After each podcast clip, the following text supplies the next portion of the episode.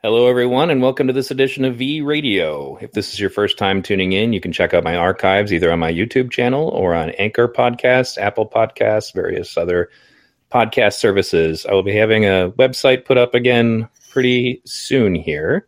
Um, but most of my stuff, as far as my YouTube channel, obviously is going to be a little different because it's not in the podcast podcast format. Um, you know, but I think that you will like my stuff as long as you are interested in having good conversations where you don't necessarily always agree with everything people say. I'm not right. I'm not left. I'm awake. So today, my guest is Derrick Jensen. Um, I actually was first exposed to Derek a long time ago, and what I want to say was like Google videos. Google used to have these long videos, and then you know there was a uh, lecture um, about I want to say it was his book called Endgame um, and he made a couple of statements that stuck out of my mind that I've since re quoted on my um, podcasts several times over the years since 2008 when I started. And one of them was the concept that it seems as though violence and negative behavior is invisible as long as it is down the perceived social scale.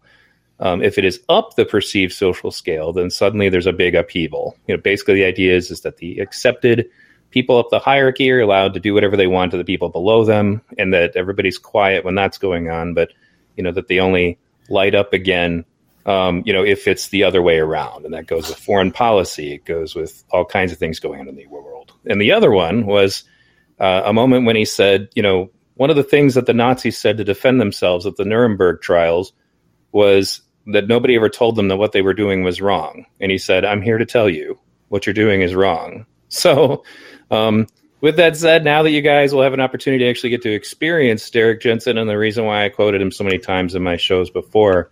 Um, so, welcome, Derek, to the show. Um, could you tell my listeners a little bit about what got you involved in becoming an activist? Well, thanks so much for for that kind intro, and thanks for having me on your program. Sure. Um, so, a lot of my work I, I, guess there's two axes around which a lot of my work revolve, probably more, but for now two.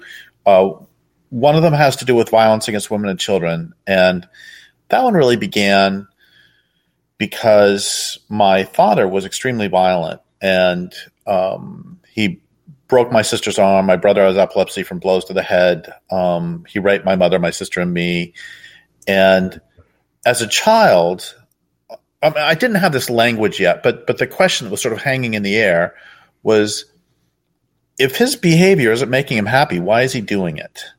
And that, um, you know, in some ways, that question has driven a lot of my life, and I, I you know, can I, I ask that question in a wide variety of circumstances. You know, if if to take an easy example, if the behavior of the Nazis wasn't making them happy. Why were they doing it? And we can talk about this with, excuse me, whatever atrocities we want. Or, and the same thing is true for for you know a wage economy. That um, I remember when I was in high school, uh, and then in college, I would. Uh, um, go to work every day. At, at, I had a summer job during college, and um, every morning when I would leave for work, uh, the dogs would be lying sleeping in the sun. And then when I would come home, they would be sleeping in the sun.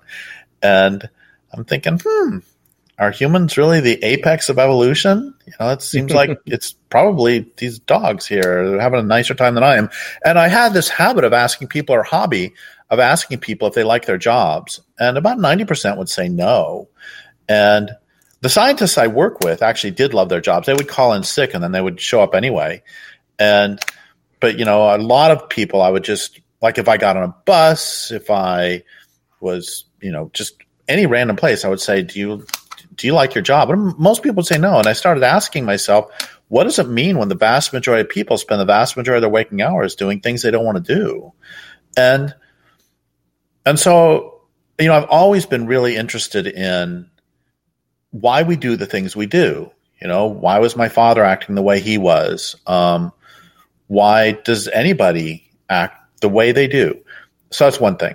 And then uh, another part of this, and you know, my the other axis along which my work revolves, and this is probably the main one, is environmental protection, and that uh, really started I mean, I was, you know, I, I, I hung out in the in the pastures and and everywhere when I was a kid, and I, I, fell in love with all that. And then when I was in second grade, so what seven or eight or whatever, um, there was a subdivision went in next door to where I lived, and all these wonderful meadows were turned into white box houses. And I remember thinking, so where are the meadowlarks going to go? And where are the grasshoppers and the garter snakes and the tiger salamanders and the western toads? Where are they all going to go?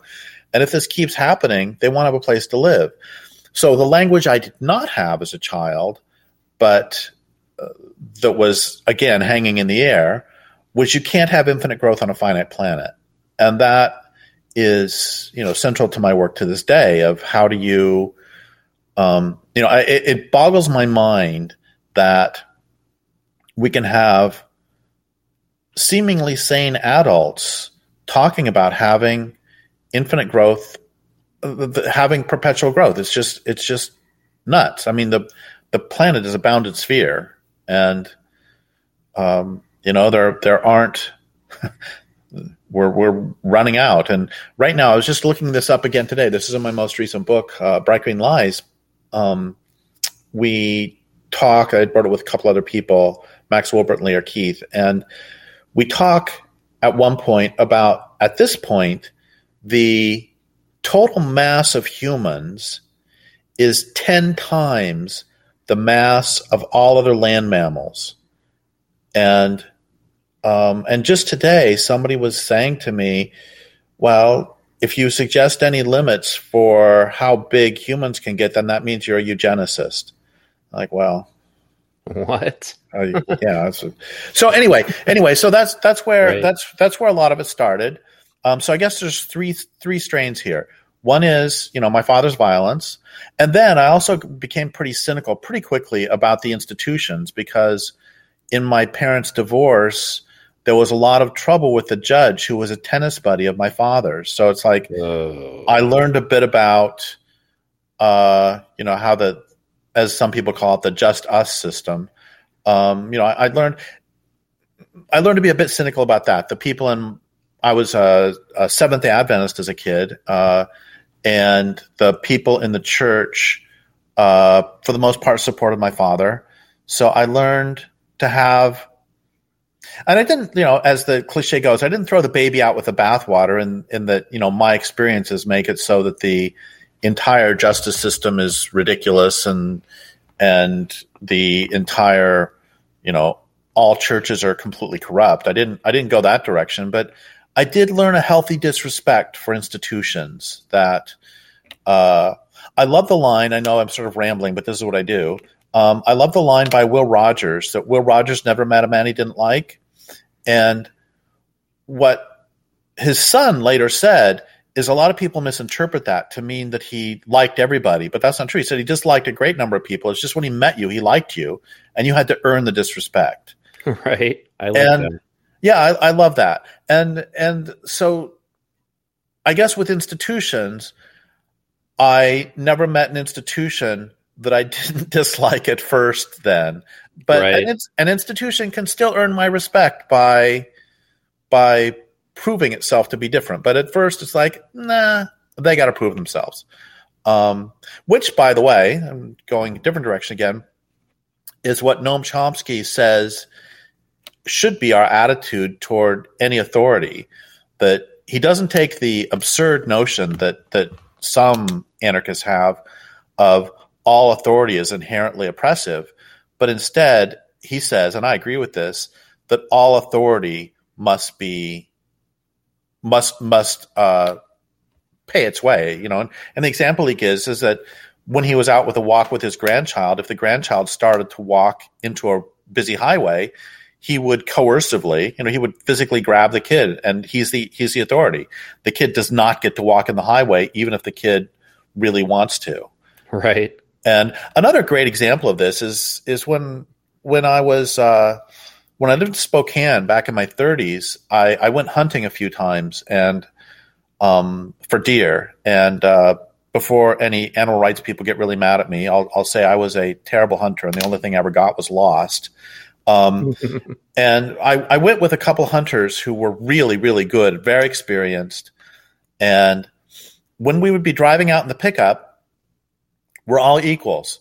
And there's like, Derrick, do you want to, what, you know, just my opinion is every bit as valuable as theirs. And then we get there, we get out of the truck, they hand me the gun, and then I do what they tell them because they're experienced and I'm not. So in that time, there is, there are places. I mean, I was a high jump coach later, and obviously I taught my students or my athletes how to, how to jump. And that's, you know, I was the authority on high jumping. And then if I went to dinner with my jumpers, then we would all choose where we would go. I wasn't in charge of that. So I'm a full believer in authority when it is appropriate. Um, Let me, um, I mean, I guess take a moment just to kind of comment on my views on that because I think it kind of will delve into a little bit about what we're going to talk about, that like what led to this conversation. Is that you know I've had experience with different anarchists, you know, of different schools. Um, I've I've debated a lot of anarcho capitalists in my time. Um, I've only met a couple of anarcho primitivists, and listening to your earlier work, I kind of got the feeling that that was the closest school that came to my mind when I thought about the way you viewed the world.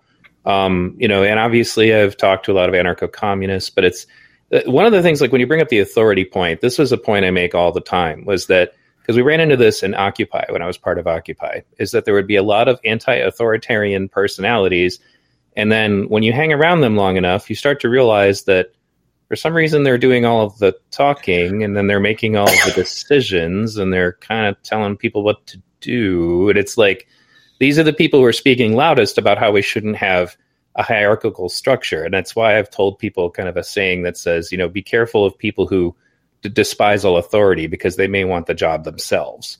You know, um, and I think like when you, when you pointed out that it's absurd, I agree with you, and I think that in some cases, some of the stuff, especially going on on the left right now, is anti-authoritarian, but it doesn't really give us a a real solution with what to replace the system with, whether it's uh, the police or the state, or you know, it's like you know, some of the ideas work and some of them don't.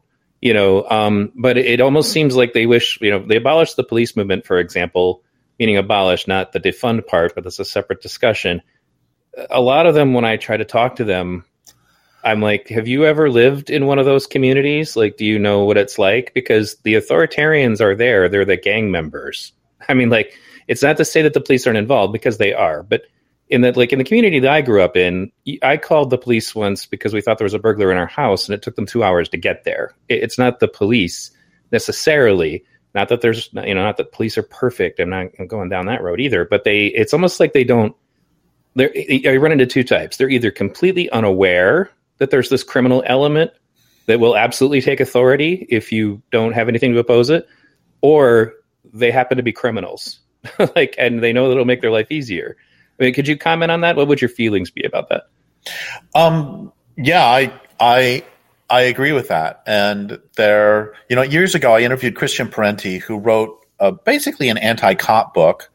Um, but he was he was pretty. I think it was called Lockdown America, and but he was fairly sane about it, and he he pointed out that many members of many people who live in extremely poor neighborhoods actually want more police presence. And the right. line the line he used that really struck me was that the police are not even the most well armed or organized gang operating there. Right. And when I used to teach, I used to teach at Pelican Bay State Prison, which is a supermax. And when I taught there, I mean, I'll just be honest and and and tell you that um, most of my students thought that pri- prison abolitionists were uh, completely naive and have right. and, and what they would say to me and more than one student who didn't have anything to do with each other so this is this is not like two friends told me this but multiple people from completely different separate yards told me this that um, the only way that you can abolish prisons is if you're going to kill a lot of people um, because you know, honestly, some of my students, okay, honestly, first off, some of my students, it should have been their parents in prison instead of them because they never stood a chance. I had students who were out were put out to prostitution by their grandparents when they were five years old. Right.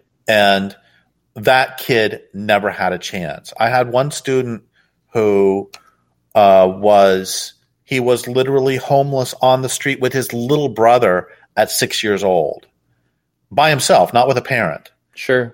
And you know, after he killed someone, was probably one of the first times in his life he ever had he knew where his next meal was coming from, and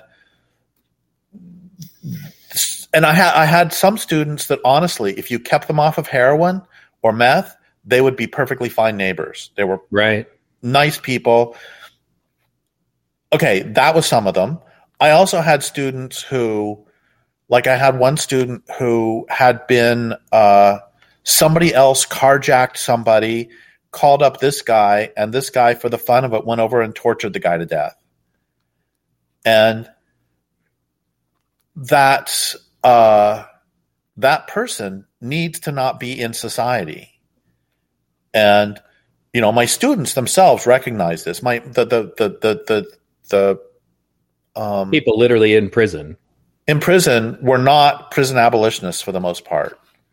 Right. And, and, that's exactly when you talk about the naivete, that's exactly what I run into. And I think part of it is that they there's a racial element to it, of course. So they assume that anybody who's Caucasian cannot have ever experienced that life. You know, where I lived, gunshots in the distance were so common, I just stopped reacting. I didn't even realize that that is what had happened to me until I had a friend over who was from a different neighborhood who literally jumped in his seat when an automatic weapon went off in the distance. You know, and I just didn't, I just casually went back to watching TV. My next door neighbor opened up a crack house.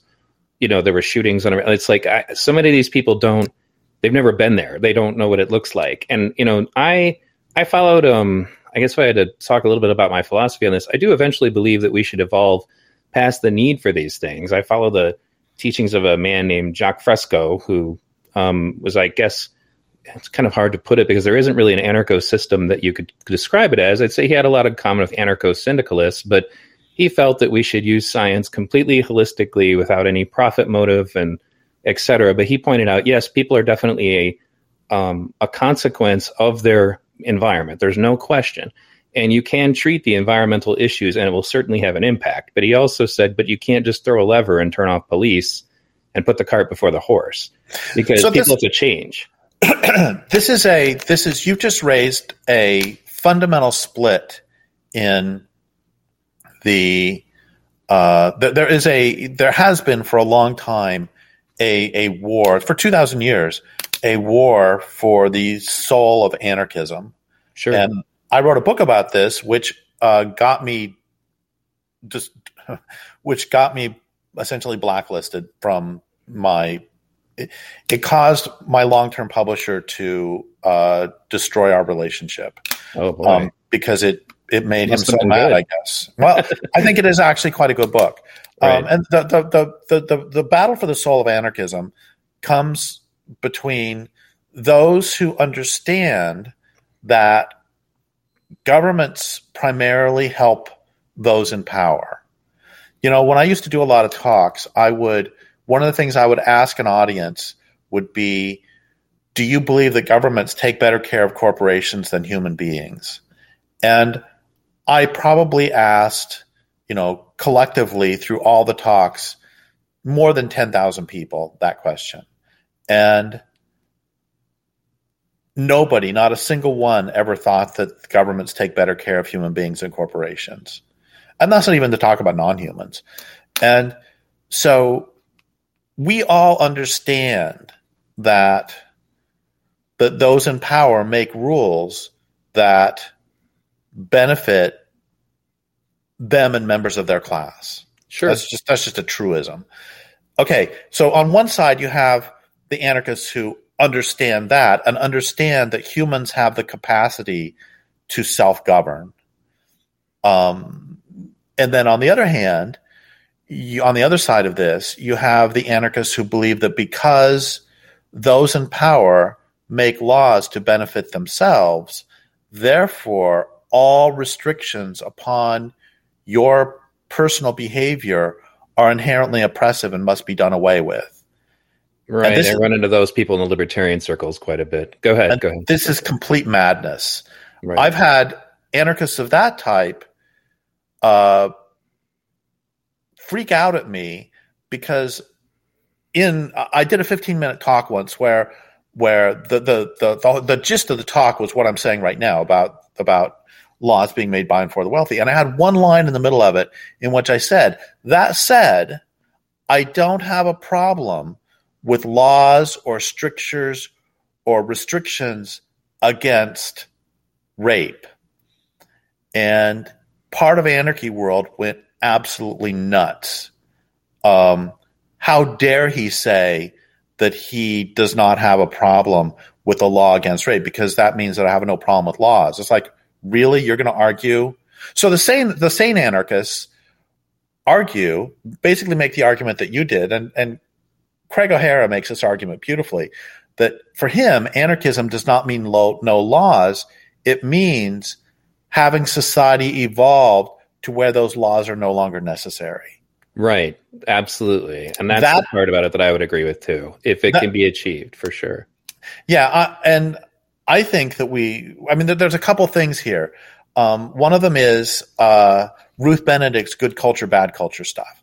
And Ruth Benedict was an anthropologist who wanted to find out why some cultures people are generally pretty happy. There's a lot of cooperation, not much competition. They're not really warlike, and for the most part, and and other cultures people are less happy. There's a lot of competition.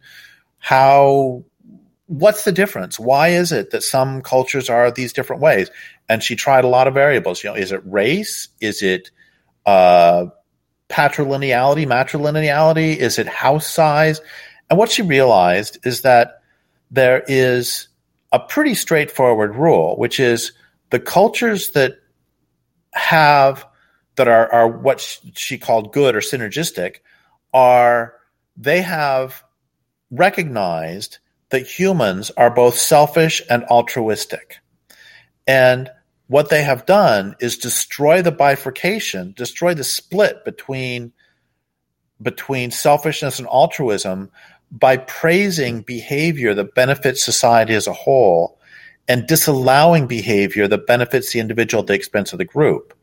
So, for example, if I go fishing and I catch a bunch of salmon and I now give the salmon to everybody in the community, everybody will praise me for that behavior. But if, on the other hand, I catch a bunch of salmon and I try to sell them, people will get mad at me and we'll say, "Wow, he's a jerk. He didn't." This is how a healthy family works, you know. Right, right. No, nobody in a family, if if if one of the people says, "Junior, will you please pass me the potatoes?"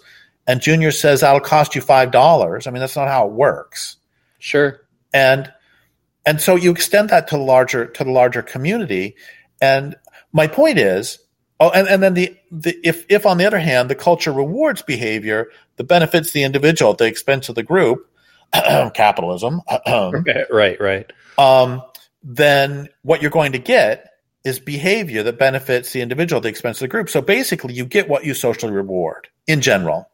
And what this has to do, and, and there's a couple problems with this. One of them is that I think it's this Dunbar is the name. There's Dunbar's number, which is a certain number beyond which you can't have direct democracy or direct decision making processes. It's about 120 people. When your community gets larger than that, you no longer have everything face to face. And so when you have a larger community, you're going to uh, perforce. I mean, if you have a smaller community, simply, I'm, I'm sure at some point in your life, your mom gave you the look, right? Sure. And that's all she had to do. I can still remember the first time ever that I pushed a, a shopping cart. I'm probably five years old. I rammed it into my mom's Achilles tendon.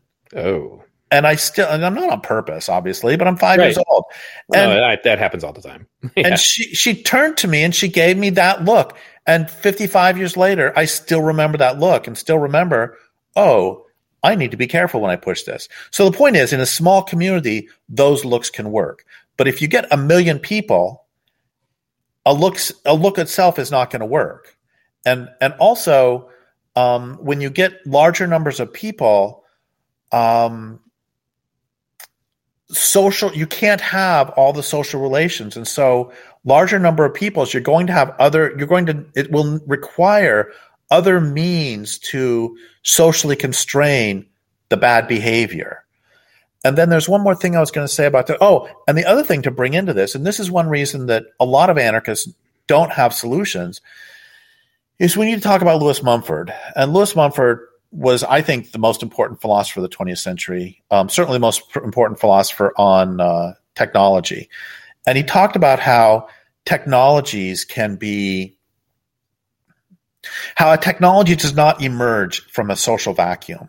So, um, the local Indians where I live now, the Tolowa, did not invent refrigerators, but that's not because they were too stupid to invent refrigerators. It's because their society didn't require them. I mean, for one thing, right. when you when you've got all these salmon, salmon stay fresher in the river anyway. So there's no, actually no need for it. And he argued that certain technologies spring from and lead to democratic social structures, and certain technologies spring from and lead to authoritarian power structures. And a great example, I mean, a simple example is bows and arrows that anybody can make a bow and arrow. They can make it badly, but they can still, nobody can control your access to, you know, a piece of wood and a piece of string or gut or whatever it is you're going to make it out of. And pottery is another example. Nobody can control your, or, or basket weaving. Nobody can control your access to reeds. On the other hand, excuse me, um, mining is a is an authoritarian uh, technic, is what he called it, T E C H N I C, because mining is such a terrible way to live that people. It's one of the first forms of slavery, and then once you've got the stuff mined, you have to have a police system. You have to have a military system to capture the land to put the mine in. You have to have a police system to control the ore and the gold or silver or whatever it is that you you eventually um, smelt out. And a, a great example is I was getting interviewed many years ago by a dedicated Marxist who believed that it was possible to have a huge and global economic system based on purely voluntary exchanges. And he said you can have a city with purely voluntary exchanges. And I said, Great. How do you get around the city? And he said, A bus. I said, Great. What's the bus made of? He said, Metal. I said, Great. Where do you get the metal for the, mo- for the bus? He said, From a mine. I said, Great. How do you get people into the mine? He said, You paid them a whole bunch. I said, Well, you know, I gave him the whole history I just gave you. And then I, I said, I'll give you that one. But what do you do with the fact that every hard rock mine in the world has polluted groundwater? And if there's a river nearby, it's polluted the river. What do you right. do with that? He said, Well, you pay the people to move. I said, What if they won't move. He said, You pay them more. I said, Well, what if they've lived there for 5,000 years?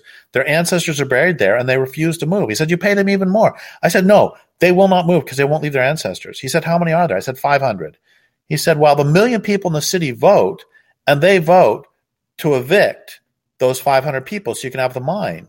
I said, Great. So what you're telling me is that within less than a minute, you have moved from purely voluntary exchanges to democratic empire land theft from indigenous people, and probably genocide, also you can have a bus. And the point is that certain certain uh, social structures and certain technologies require certain social forms.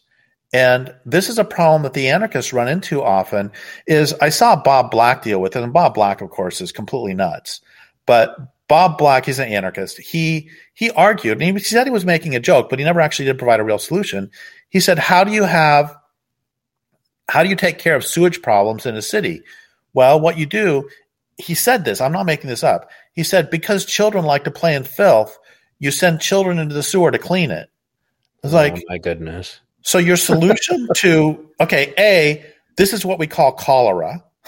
right. B, child labor. I mean, how many people are going to die for this? So the point is, if you have a city, you have to, you must have.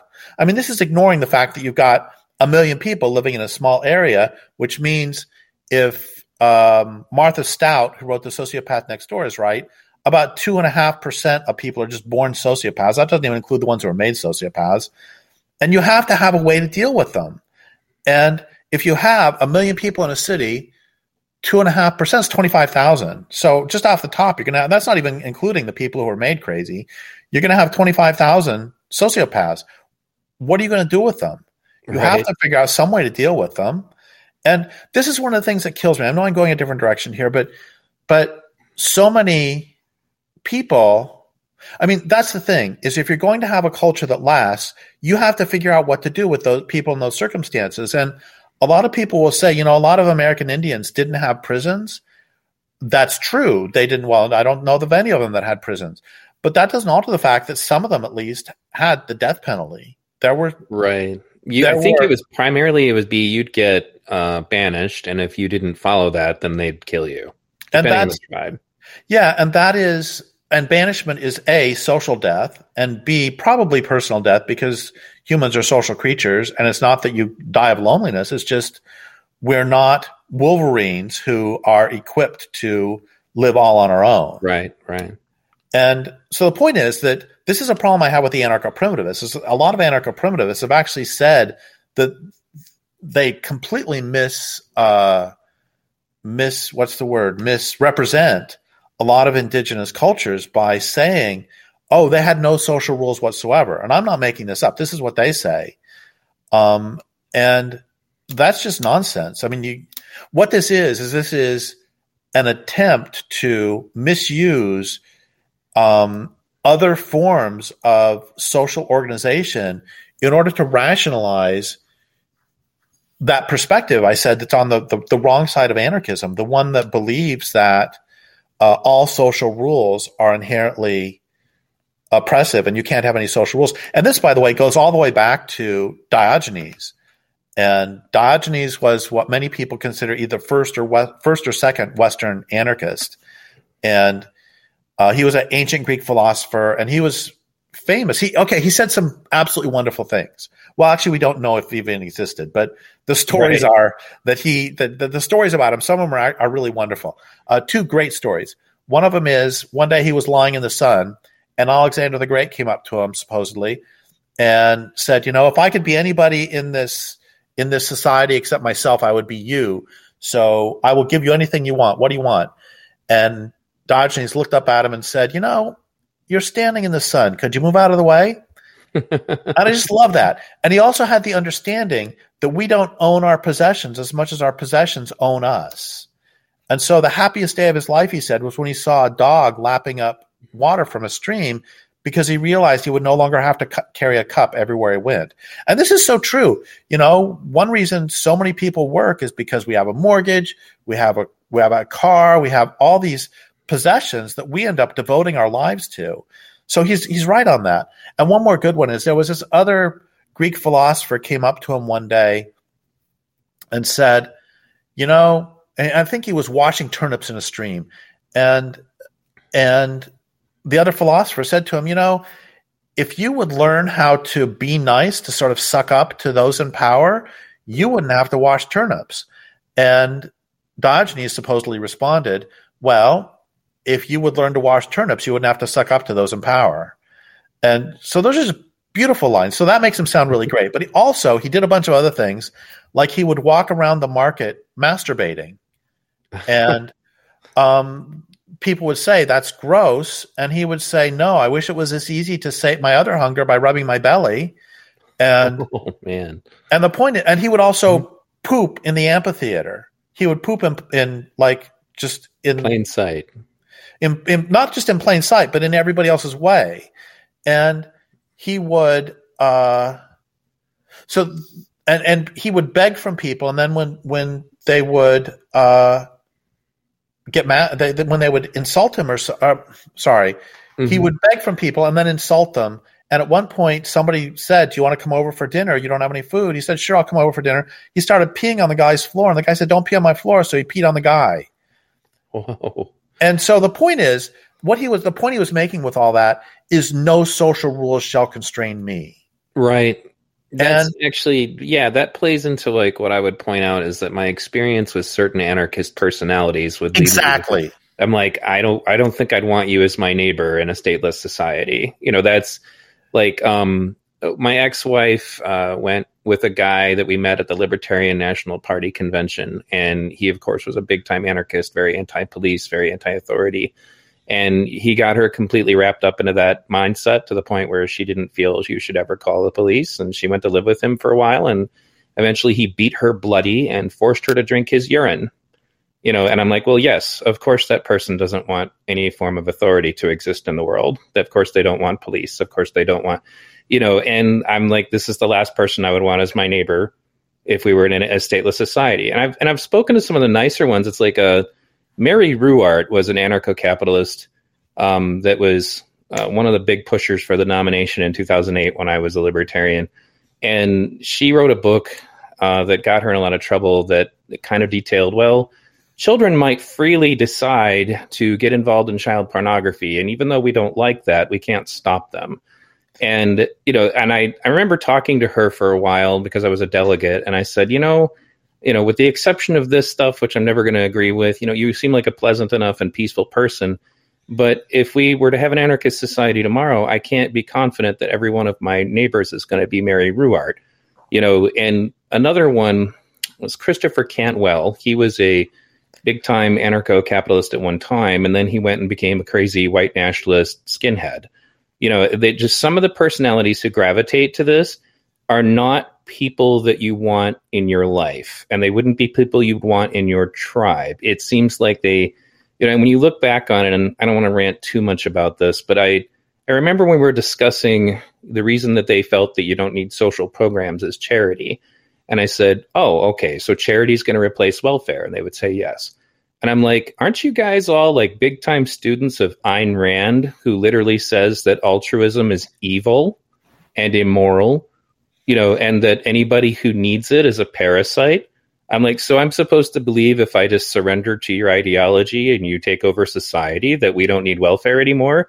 Because the people who follow the Ayn Rand Bible, because that's really what it becomes for some of them, don't think that we need to give anything to the poor. And I'm like, that's it, so many aspects of it make it difficult for me to believe that I could live with them. And on the other side of it, you know, I recently had an interaction which I was kind of surprised that it went well. I was expecting to get shredded, but um, the anarcho communists, I was on one of their forums, and because a lot of members of Antifa are anarcho communists, this kind of comes back to what we were discussing earlier I said, you know, they're like, you know, do you think one of them just kind of said, you know, do you think we'll ever succeed in what we're doing? And I said, well, you know, I don't think that rioting and burning and destroying other people's property is going to do a lot for people to be confident that we can just simply, you know, all just hunker down and be peaceful and that we don't need the state. I think that's a very poor way to communicate to anybody that we don't need police. And the funny thing is, is I'm watching because I have conservative friends and I'm I'm watching even moderate Republicans, like people who just you know they're not you know Trumper types, you know maybe they were uh, Bush types or something, who I don't agree with on most things politically, but these are people who would have never been comfortable with any kind of police state measures or anything like that, who are now suddenly becoming more comfortable with the idea, especially if they see Antifa activists just. Um, like for example, the recent incident that just took place in Los Angeles, where a trans person exposed themselves and some people showed up to peacefully protest against the policy that allowed that to happen. And Antifa just showed up and started beating the shit out of everybody, you know, and like just violent, you know, like right down. And if they wouldn't leave, and say they were kicking them on the ground. I mean, they probably would have killed somebody if people didn't intervene. And it's like, yeah, I'm supposed to believe that we don't need police. We can just rely on community justice. And what does community justice look like? And you know, when I see things like that happen, I'm like, this community justice sounds an awful lot like people decided that a black guy needs to get hung, hung in a tree somewhere because he looked at somebody the way we don't like. And that's, I think, there's an erosion going on in the way people think that is unfortunate because Jacque Fresco is a big advocate of participatory and consensus style democracy. But his version of it is based on, but we use the scientific method, we use rational and logical thinking and unfortunately, the way society is moving, especially on the left at the moment, not that the right is more, you know, rational by and large, but I, I can't see it because uh, when I discuss things with these people, in many cases, they're saying things that I just know are factually, utterly incorrect. You know, how can I have a society with them? so go ahead. yeah, I'm I I am agreeing with what you're saying, and one of the lines I have in that anarchist book that cost me my publisher was um, how is it that so many anarchists who claim i mean anarchism is supposed to be i mean its fundamental purpose is human or fundamental uh, its foundation is humans are capable of self-governance. And how is it that so many anarchists that this is supposed to be their foundation they do everything in their power to show that humans are not capable of self-governance? Right. It's exa- i mean the the the pedophilia thing is is one of my uh, huge problems with so much anarchism and queer theory. We can go into queer theory if you want. Sure. Um, I don't know if we'll have time today, but it's but we can try.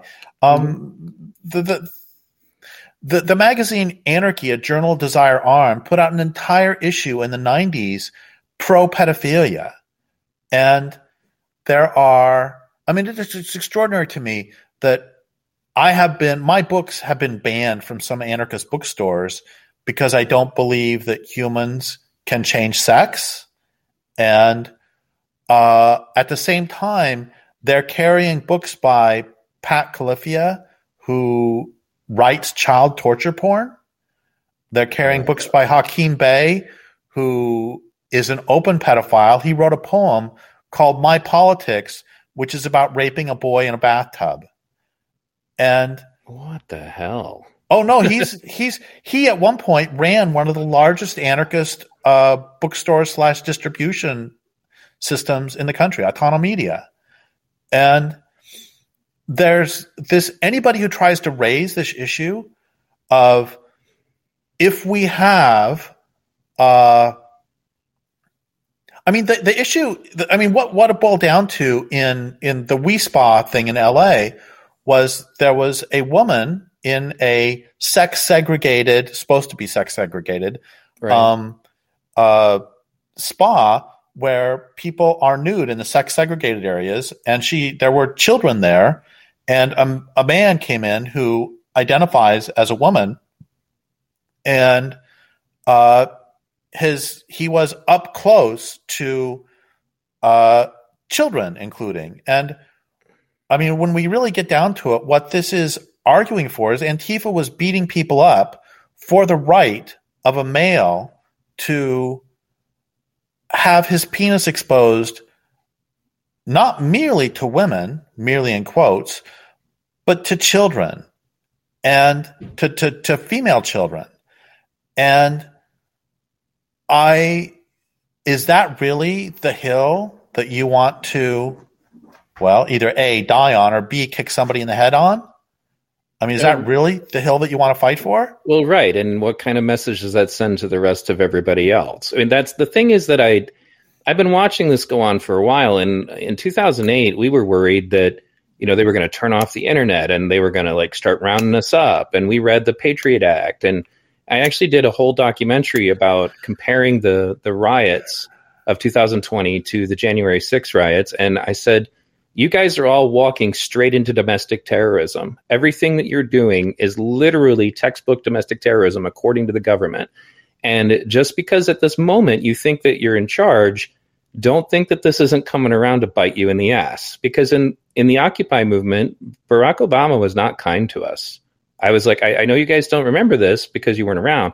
So the biggest problems I've been having is I don't want to sound like one of those old people talking down to kids. But the truth is, is that they don't. They don't have any sense of history. They don't remember what what it was like to be an occupier. In many cases, they weren't old enough, you know, so they don't remember what, how the politics worked. And I, I, think that in addition to that, um, there there's a war on rational thinking, and that's the part that scares me the most. I don't know if you looked at what happened at all to um, Bret Weinstein when he was on. Oh yeah, yeah, I interviewed him. Right. And they there's a moment that I don't feel gets enough airplay. And if I ever get him on, I want to talk to him about it because Benjamin Boyce did a documentary about it on his YouTube channel. And unfortunately it's all in audio. But at one point, like he's talking to the students. This is right after the initial confrontation. And they are, you know, they're talking to him because it's just a few of them and they don't have their, you know, their monster directors behind them telling them to get mean. And he starts making very valid points. He stays calm, he's very rational And then eventually he starts making some headway. So the people that are witch hunting him kind of figure that out and they start to try to cause a problem. And at one point, one of the students literally screamed, You have to stop demanding that people use logic and reason, you know. And then he says, and white forms of information.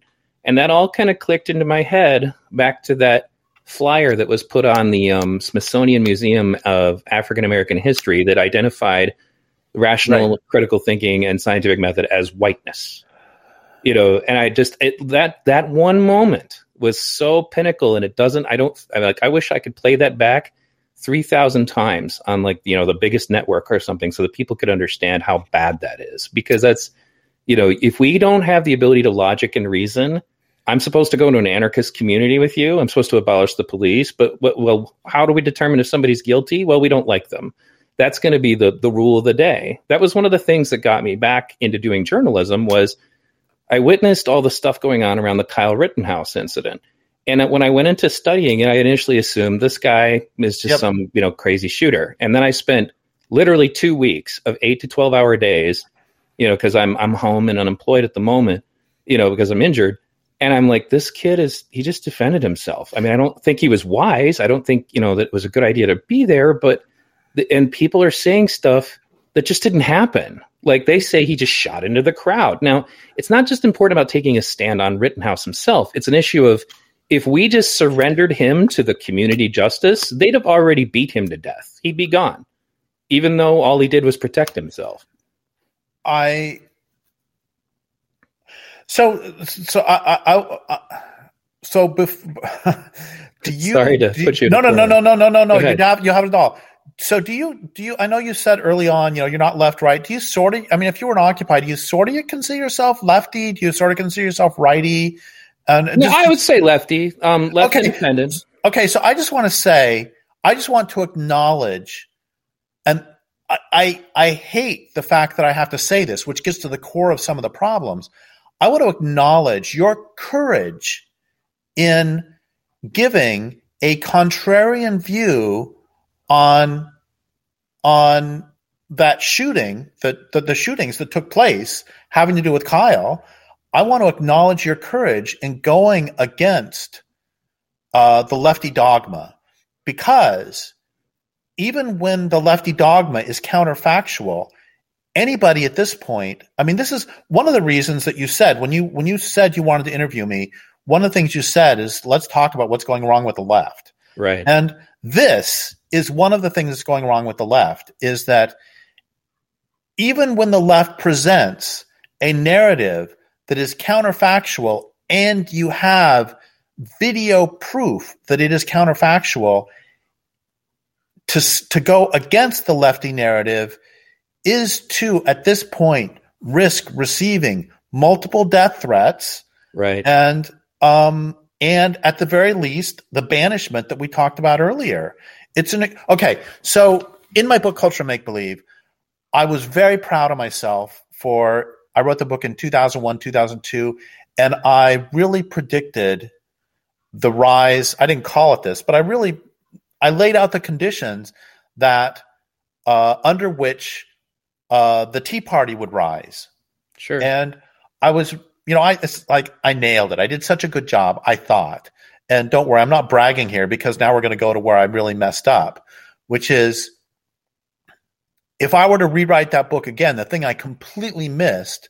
So I talked about basically the insane right. And I'm not saying all Tea Party members are insane. I've got some friends who are Tea Party members. Right. And but nonetheless, they're some of their positions I think are bad, and we can talk about rationally why they're bad or not. It doesn't matter. That's not the point. The point is, I did not predict the way the left would go insane. I predicted the way the right would go insane, but not the left. I completely missed that. And I don't know if I was just naive or if the left has always lied. I mean, I'm sorry. I don't know if, if the left lies more now and is less rational and reasonable. And reasonable, I mean, uh, is less uh, reliant upon. Well, if the left, I'm just going to say it, if the left is more abusive and lying now than it used to be, or if I was just naive and it always did and I just didn't know it, because I've been mad at the right for lying, and I've recognized that the right lies ever since I was politically aware at all. In fact, I've said this many times. In 1980, one of the most things I did I was the most ashamed of in my life, but I was 19 and stupid, is I voted for Ronald Reagan. And the reason I voted for Ronald Reagan is because A, he said he was going to balance the budget, and B, the newspaper said balancing the budget's a good thing. So I was like, right. I don't know anything. Yeah, sure, sounds like a great idea. And then if he would have won by one vote, I would kill myself, but he didn't. So, um, so then he got in, and he did not balance the budget, and there was no accountability. The press never brought it up again, really. And so this was my introduction to you know, I said I learned when I was a kid the sort of healthy disrespect for a lot of institutions. But I learned that that point, and then I want to give you one back before I forget. So go ahead. Okay, so the healthy disrespect I learned when I was 19 is, oh, politicians lie. Yeah, I know I'm late to that party. Um, but I learned that from the right wing. And now the left is just lying through their teeth on issue after issue after issue, even when there's just, it's, the human capacity for self deception absolutely blows me away. I mean, that's what my most recent book is Bright Green Lies about how there are just lies told about about promoting wind and solar. I'm not saying that global warming is a lie. Don't even that's not it at all. What I'm saying is that wind and solar don't really help for reasons we can get into or not. I don't care. But the, the, the point I want to go for is is really the lies from the left, and I want to come back. I mean, I've seen those videos. I've spent, I did like you did. I spent hours watching this because, yeah, this guy's just a murderous little thug who's going to, and then I watch it. It's like, holy shit, that guy put his hands up like he's surrendering and then reached down for his gun. If you do that in a war, that's a, that's, you're dead. Right, right. Yep, that's and, Gage Grosskreutz. He actually comments on my videos. I mean, the guy who did that. Yeah. Yeah, and let's not even talk about his domestic violence earlier. Right, right. And it's oh, I'm okay. So I'm I'm done being having my voice be thin and reedy for a moment. So you can say your thing, sure, and then sure. if you want, I really want to get it more into this whole lies on the left because I think it's incredibly damaging. No, I agree with you completely. it causes other problems too. But I would say that I honestly, this is my assessment because I went to multiple Occupy camps and they were both racially, ethnically diverse. Absolutely. One of them was Flint and one of them was Detroit. Here's what I encountered that was different Detroit had a sudden injection of critical race theory, of um, gender studies kind of stuff. And I don't mean the positive parts of it. And what ended up happening was that I watched Occupy Detroit faction up and turn into a scenario of where we're going to compare which one of us is most the most oppressed, and then who is the most oppressed is therefore gets to do all the talking. It ended up creating a lot of fighting and division and destruction. Occupy Flint, for whatever reason, did not have that. So the difference was is that while both of them ended at the, around the same time due to the weather, Occupy Flint was incredibly more productive. Like we got so much done. We built structures for ourselves that were so much better than the ones that Occupy Detroit you know, we didn't have all kinds of drama. We were, and I'm not saying nothing ever happened. Some things did, but it wasn't based on that stuff. And I think, I don't know if you've ever studied the the lectures of the Soviet defector um, Yuri, whose last name I'm not going to be able to pronounce. Um, but he pointed out what ideological subversion was, and that part of ideological subversion is literally it breaks down the ability of a society to be able to come to rational, you know, um, points. Um, and he was warning us about this back in the 80s when he defected. And it's kind of crazy now because you don't want to get called like a Red Scare guy. They make fun of people for that. But um, the truth is, is that everything he said is basically happening right now, and including the you know the infiltration of our education. Um, that's absolutely happening. You know, and it's it's a divide and conquer, and it, more in, more in particular, the ability to inhibit our brains to function properly. One of Chairman Mao's chief strategies to assert his authority was that he would create a circumstance of chaos so that he could show up and rescue everybody from it. I think that what's going on is socially engineered. I don't I don't think it's a natural evolution at all. I think that people who studied like the work of people like Bernays, for example, are doing this on purpose. And I think that Occupy in particular, if it had continued, if it had con- continued to stay strong, because when it began, it was a colorblind, gender neutral, perfect amalgamation of everybody that was in it and everybody had a voice and there was you know when it started that's how it was and then when all of this other crap got introduced to it all of a sudden we were all divided up into our categories and we could not be one unified tribe anymore and it destroyed it. And I think that that's because the establishment is fully aware. You know, like I was called the, you know, like the right whisperer. I was the one they would go send to talk to the Tea Party people, to talk to libertarians, you know, because I could still talk to them because I, I I spent some time with them. And the reality is, is that what I think at the very core of this is that there are people who are con- who are persuadable on the right and people who are persuadable on the left that they could work together. And the elite do not want that.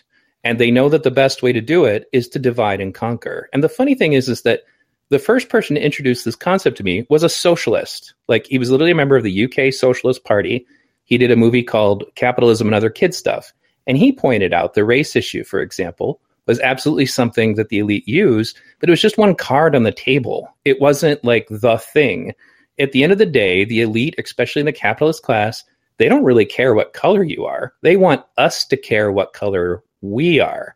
And you know that's why if you become wealthy, you know, they'll, they'll, they'll accept you in with open arms. You can get appointed to the White House. You could, you know, it's like, and I'm not saying there aren't so, there isn't some racism because there is. But what I have found and this is like something else. I don't know if you ever studied the work of Daryl Davis, but he rescues people from the cult that is racism, you know, like the Ku Klux Klan and such. But he succeeds by humanizing black people to them, and then they just lose interest. Oh, is that the is that the is that the guy? Sorry, is that the guy with the with the famous incident with um he was eating at the the he was eating at a restaurant and a bunch of guys came in to con, to confront him, and he uh, was able was, to diffuse the situation. He might have been. I'm not familiar with that particular story. Um, he was a black piano player in a white neighborhood and ended up befriending a leader of the Ku Klux Klan. And he has since, like, he has a collection of their robes because he wants to make a museum when he finally gets rid of the Klan. But his answer to dealing with racism is actually very similar to the way Jacque Fresco does it. You have to disarm it like a bomb. You can't walk up and shout slogans in their faces and you know because that's literally what causes it. And i think one of the this is another key issue i would share with you that i've observed. There was a black lives matter chapter that was trying to form nearby where i live and i live in a very small farm town. So the whole thing kind of seems silly to me you know because i have friends who, before i moved here i consulted with black friends who lived here. Is there any racism here? Because i didn't want my kids around it. And he's like no don't worry about it. It's not a problem. But regardless one of the things that went on was i introduced talking about daryl davis's you know strategies. And they didn't want to hear any of it. They said i don't want to convince people. I want to make people afraid. And i said do you know anything about the psychology of how this works? Did you realize that it's caused by fear? And they didn't want to hear about it. And that brings me back to what happened to daryl davis when he went to baltimore. Black lives matter there. He interacted with them told them what he did and they threatened him to never return because they don't want him to so think about who benefits from us not even actually even being able to positively affect racism. I don't think anybody's having any epiphanies about how they care more about police shootings because we went and burned down our neighborhoods. You know, go ahead. So I completely agree with what Henry Adams wrote more than 100 years ago that he had this great line the press is the hired agent of a moneyed system set up for no other reason than to tell lies where the interests are concerned. Sure. The press is the hired agent of a moneyed system set up for no other inter- no other reason than to tell lies where the interests are concerned. So I totally agree with that, and I so I think that you know newspapers lie constantly, and oh, his next line was uh, something like "believe no one and nothing," which I think is really smart advice. And I, I you know when I teach writing, I always tell my writing students to take that attitude and to be really happy about it. It's not like go, oh, those damn people. Instead, it's like, nah, prove it. Show me. Let's do the old Missouri line, you know, show me state. So like, yeah, show me. Show me that's true. Show me. I'm not going to believe anything. You show me that racism exists, or you show me that racism doesn't exist, or you show me, give me facts. I don't care what it is. Show me that that when you know when you throw a rock off the side of a building that it falls and hits the ground. I want I want proof of everything. Anyway, so I believe that. So I believe that yes, they are manipulating things. But there's another, or and there's another issue that I think is really important, which is, uh, do you know about cluster B personality disorders? No, go ahead. Okay, so cluster B is uh, narcissist, borderline, and sociopath. And one of the problems is that when you encounter someone with these personality disorders, they will destroy everything they touch. Like one of my students, when I taught at the prison, he was actually we became friends, and he was a self-described sociopath. Right. And that doesn't alter the fact that so because he was in prison, because he's in prison for life, I I set him up with some people to write to. You know, hey, you can write to this person because their their lives are empty. You know, so he's writing to these various people. And what I found really pretty quickly was that all of us ended up in arguments with each other. And right. oh, I'm going to back up. So I got a friend who's a PhD in psychology, and she did her uh, part of her internship or whatever it is you do when you're you know getting a phd you have to do some practicum or something sure. anyway she did that at this place that was a uh, a a care home for high functioning developmentally disabled psychotics so they're psychotic and they are also basically she said they could they could tie their shoes and that's about it so they would go out into the world during the day and work, and then they would come back. You know, they might work at, I don't know, McDonald's or something. I don't know what they would do. Anyway, they would, they would come back and they would stay there. And, and this was a place where they would be taken care of in the evening.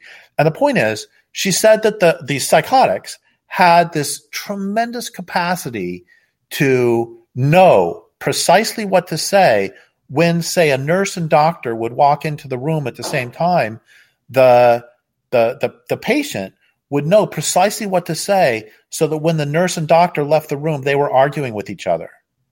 And the point, the reason it's important that they're severely developmentally disabled is that these were people who are barely capable of tying their shoes and they still knew what to say to. So it was not a cognitive thing. It was almost an instinctual thing where they know their personality disorder knows what to say in order to create uh, dissonance, to create problems. Right. I've I've encountered that. That's a very real thing. I think large part of it is created as a survival response because in many cases they had to manipulate their own parents to survive. Completely um, agree with you. Completely I would say agree. that's probably what happened to my ex-wife because her mother like literally locked her in a closet at one point rather than getting a babysitter. You know, so um and it the, the problem is is that unfortunately because they get normalized to that they can eventually just kind of think well this is how people are and then they're not repentant that's where it becomes dangerous because they have no interest in changing. They just think, well, I'm just doing what's good for me. And that's like that's actually an interesting point that I was thinking about earlier about Ayn Rand. She had a big crush on a serial killer. Most people don't talk about this, but and her whole point about him was that she he just didn't care about anybody else, saw no value in anybody else. You know, those kinds of personalities are extremely dangerous, and I'd say that any philosophy that evolves out of a person who thinks that a man like that is excellent, like that guy literally murdered a girl and like um what did he do? And then he uh ransomed the girl to her father and had killed her already and then like tied her into the car to make her look like she was still alive and then tossed her body out of the car after he got his money you know this is the personality you know that, that was at the core of like you know her her thinking of that that's the superman that's the perfect person you know, but I, I, know we want to talk about lies on the left, and I don't have much time, um, at least in this session. I hope that you'll come back on because I think. Oh yeah, I'd, I'd love know, to. There's we only have I, I, literally have to go in three minutes. Right, but, but I, um, I, wanted to I wanted to finish my point about the. Oh yeah, but by all means, please go ahead and do that, and then and then we'll we'll cut it for today. Which is well, this is a terrible thing to end on. We'll we'll do one more quick question. sure, sure. I don't want to end it by talking about how narcissists destroy everything, but the problem is that you that a lot of these strongly anti-authoritarian movements, um, yes, there is a really, you get a lot of really good people in these anti authoritarian movements who are honestly against unfair use of, author- of authority. But the problem is that they also attract people. It's like you said, there right. are the naive and the and, and the criminals. So I'm going to just put this. A lot of these movements end up attracting a lot of cluster Bs and part of the problem is that cluster Bs destroy everything they touch. So if you have a sociopath in a group, that sociopath will destroy your group. If you have a narcissist, a real somebody who's really strong narcissist, not just a little bit narcissistic, but really strong narcissist in your group, that narcissist will make the entire group about them and will destroy it. And it's a really and one of the things that's happened is that a lot of the modern, and I'd, I'd love to explore these in greater depth, a sure. lot of the sort of modern left ideology has weaponized a lot of this personality disorder. and has made it so um, so they rise to the top. I mean, this, this, is we can we can argue. I mean, it's not even an argument that in capitalism the sociopaths rise to the top because they're the ones sure. who are ruthless enough to become president, to become CEO. I mean, it's no surprise and no secret that a lot of CEOs and high level politicians are the higher sociopaths are overrepresented in that group. And it's the same with a lot of this cluster B stuff that they're overrepresented in some of these uh, and I don't know. I don't know the sort of hard right movement as well to know if those are also filled with sociopaths. Oh, and oh, no, absolutely. Narcissists. those, those like anarcho libertarian libertarian types I was talking about. Yeah, definitely. No, they and and because of the fact that Ayn Rand basically encourages the behavior, like that, she literally gives them a, permission. Bingo. Okay. Okay. Okay. This is sorry to get so excited. Sure. Sure. But, go ahead. Go this ahead. is something. This is something that that. Okay, I was listening to this one attorney. It's a civil rights attorney who said that he had done a study of KKK violence. Right. And he said the the the violence emerged not from the percentage of rank and file KKK members who were sociopaths, which he said remained relatively constant over the decades. Whatever percentage it is who end up joining the KKK, it's it's the same in 1937 as it is in 1967. But he said the difference, the thing that would lead to more violence, was whether that violence was socially reinforced through the KKK structure and through the response by the police. So the point being that if somebody does some KKK violence and the police come down on come down on it hard, the KKK would do less violence. But if the police were participating in it or were looking the other way, well, let's do it again. This is like years ago, I interviewed um, Alfred McCoy about the politics of heroin.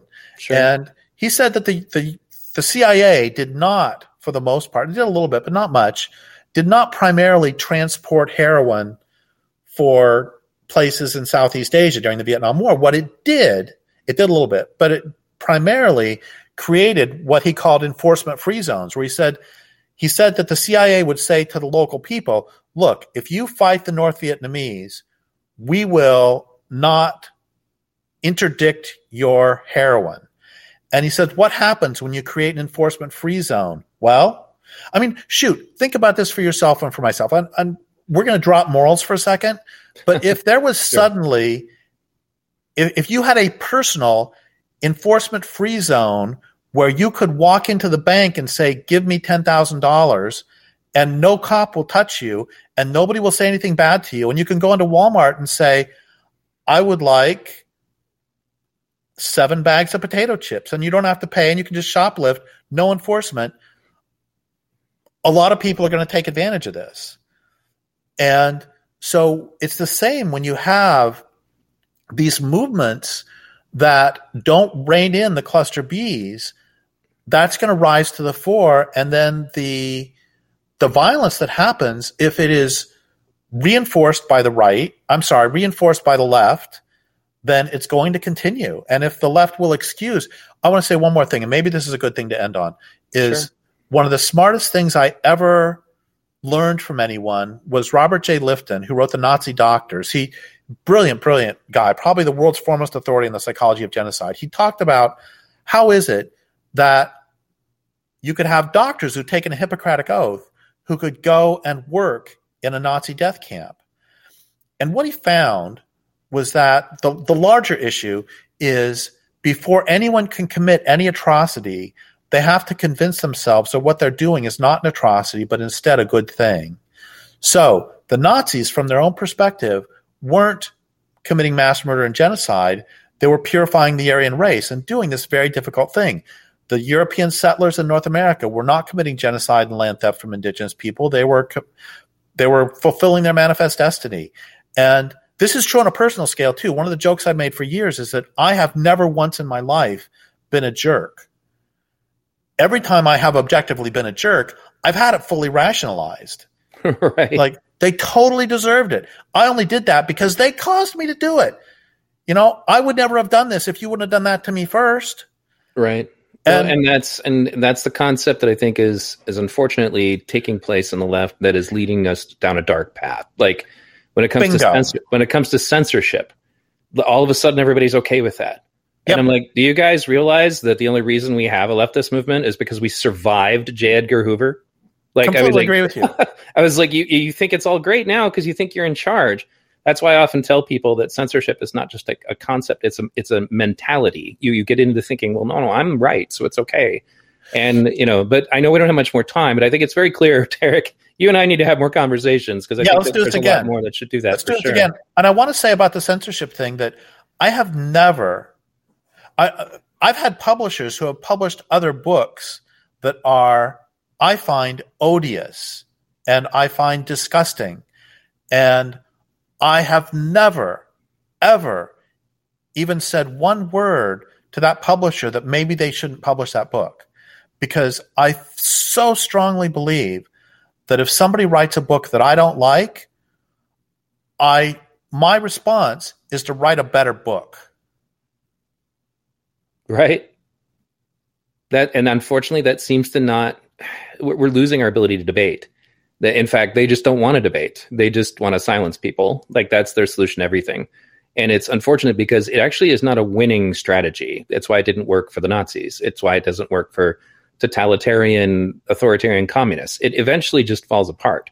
You, you can't you can't inhibit the ability to think and speak for too long. And I think that's really where where we're running into a problem is that we're losing our ability even just to rationally function as a movement, all of the different branches, and that and that leads us to a scenario and this is the final point i wanted to make because this is the phenomenon that bothers me is that this stuff eventually drives people out of the left. And i don't understand how this happens. It doesn't make any sense to me. But like after my kyle rittenhouse video and i actually interviewed lin wood at one point and he was very cordial with me i hate to say it the right is so much more polite right now and so much more accepting and so much more tolerant. As long as you come to them and talk to them like humans they will listen. So what ends up happening is people leave you know, they abandon the left. And to them, I look at them, I'm like, look, I understand that you don't agree with the woke stuff. And I understand, you know, like you don't like the riots. So did you just stop believing in Medicare for all? Did you just stop believing in global warming? Did, you know, it was like, how can that, how doesn't work for me? But people are so stuck in going from one tribe to the next.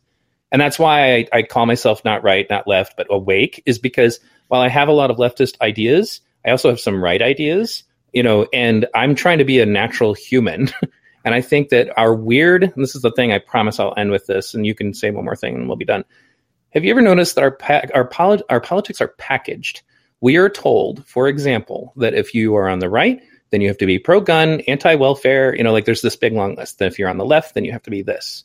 So, for example, I'm a I'm pro gun rights, but I'm also pro welfare. So where do I fit? I, I don't.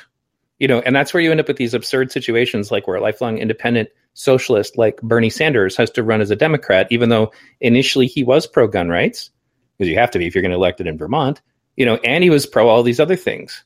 I don't think that's a natural way of being. And um, it, I, the listeners, if you guys want to check it out later, I did a whole video bit about how the founding fathers actually despised political parties and didn't want us to have them. But uh, I don't think that anybody should have to be held into these definitions. When I say left leaning independent to you, I use that as a kind of a an overview of this kind of gives you a little bit of an idea where I'm at, but I will not be held to it as a straitjacket. And that's where I think we come into problems. We can't compromise with them at anything.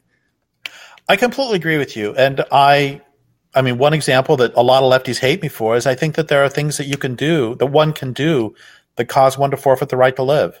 And right. um, so I have no problem with Ted Bundy getting killed. Or right. Anyway, so so yeah, I'm I would be considered a lefty in some ways. But what I want to end with is uh, two things. One is, um, yeah, let's start the conversation here next time. Sure. And two, um, I know so many lefties who, well, former lefties, I guess, who now the most common thing I hear them say is, I am politically homeless. Right. Um, and uh, uh, one more thing, which is, I don't normally read reviews of my work, but there was a review that somebody wrote back in oh gosh, 2003, 4, 5, somewhere in there, that made me so happy. It was one of the best things anybody's ever said about my work, which is at some point in his career, everyone is going to hate Derrick Jensen because he refuses to adhere to an ideological line, but instead follows his thinking wherever it takes him. Right. And that makes me so happy. Um, and, and that's, that's, what I think everybody should be. Too, so that's good. I yeah, it's great. Found, found a couple of kindred souls. We need to start our own little support group. hey, we nah, we should we should start our own political party, and then anybody who disagrees, we can kick them out. right. so thank you very much, Derrick. This is a good place to stop, and I, I, look forward to talking to you. I will immediately, you know, get in contact with your people, and let's get this started. And I'd kind of like to do it as soon as you can, so that we can kind of keep this fresh in our mind. Um, you know, and we'll go from there. Does that sound good?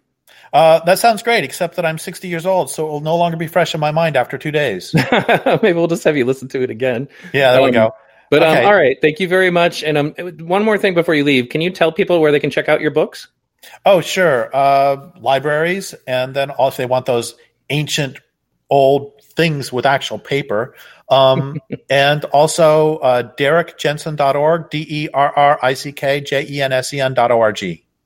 All right. I will do me a favor and PM me that, and I'll throw it in the description so people can easily find it, and, and then we'll take it from there. Okay. You do me a favor and send yeah. me an email, and I will then do that. Absolutely. Absolutely. Thank you again, Mr. Jensen. Have a good day. Thanks. Have a great day. Bye. No problem. Yep.